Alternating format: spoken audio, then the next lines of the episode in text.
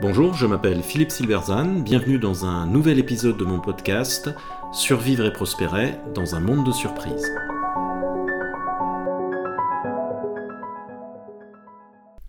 Face à l'incertitude, soyez vulnérable. La prise de décision en incertitude est un art difficile. L'une des raisons est que dans leur grande majorité, les outils et les concepts que nous utilisons sont ceux du risque, c'est-à-dire qu'ils sont propres aux situations répétées.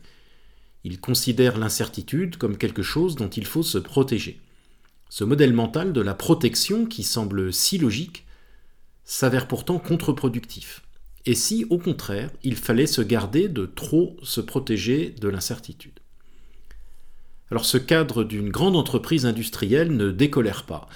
Depuis le dernier confinement, son dirigeant a fortement accentué la centralisation et exige de valider en détail toutes les décisions, même les plus opérationnelles. Les cadres intermédiaires sont frustrés et démotivés, le fonctionnement de l'entreprise s'alourdit considérablement, mais malgré de nombreuses protestations, le dirigeant n'en démord pas. Une telle situation n'est pas vraiment surprenante.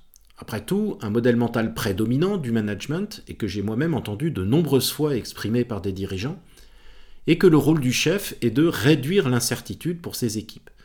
La recherche en management a par ailleurs montré depuis longtemps que la réaction dominante face à l'incertitude en général, et face à un choc brutal en particulier, est celle de la protection, basée sur le renforcement des postures plutôt qu'une remise en question des pratiques.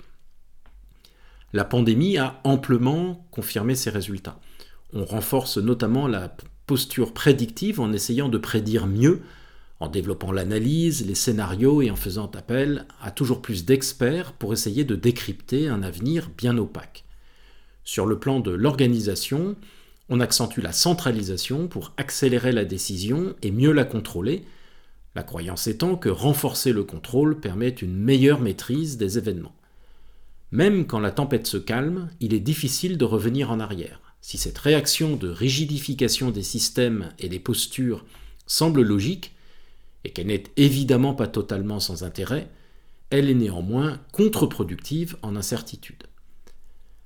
L'incertitude peut en effet être définie comme l'absence d'informations objectives sur un phénomène considéré. Cette incertitude vient du fait que celui-ci est très largement inédit, souvent complexe, en développement sur un temps long et caractérisé par de nombreuses dimensions.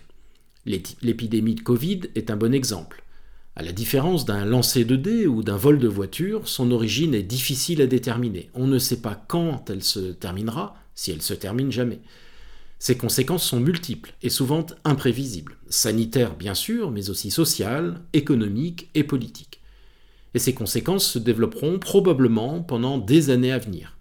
Ou peut-être que l'épidémie disparaîtra dans quelques mois. Il est impossible de le savoir. La guerre en Ukraine est un autre exemple de ces phénomènes caractérisés par une grande incertitude.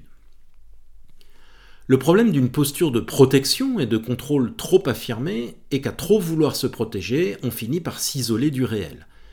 Une armure, si forte soit-elle, n'est de toute façon jamais une solution universelle, comme l'ont bien montré les désastres de la chevalerie française, notamment à Azincourt. On peut avoir une armure solide et mourir du choléra. Le paradoxe d'une posture de protection en incertitude est donc que celle-ci accroît les risques d'échec. Mais le danger de cette posture va plus loin. En réduisant la capacité d'action au nom de la diminution du risque, elle conduit également à empêcher de tirer parti des opportunités créées par l'incertitude. L'incertitude, si elle est porteuse de danger, est en effet également une source d'opportunités. L'incertitude existe parce que le futur n'est pas déterminé. S'il l'était, nous ne pourrions rien faire et nous ne serions que des spectateurs de forces historiques indépendantes. L'incertitude est donc la condition de l'action humaine et notamment de l'action créatrice. Elle est consubstantielle à l'action des acteurs créateurs de nouveautés dans le monde, les artistes, scientifiques, entrepreneurs et innovateurs en général.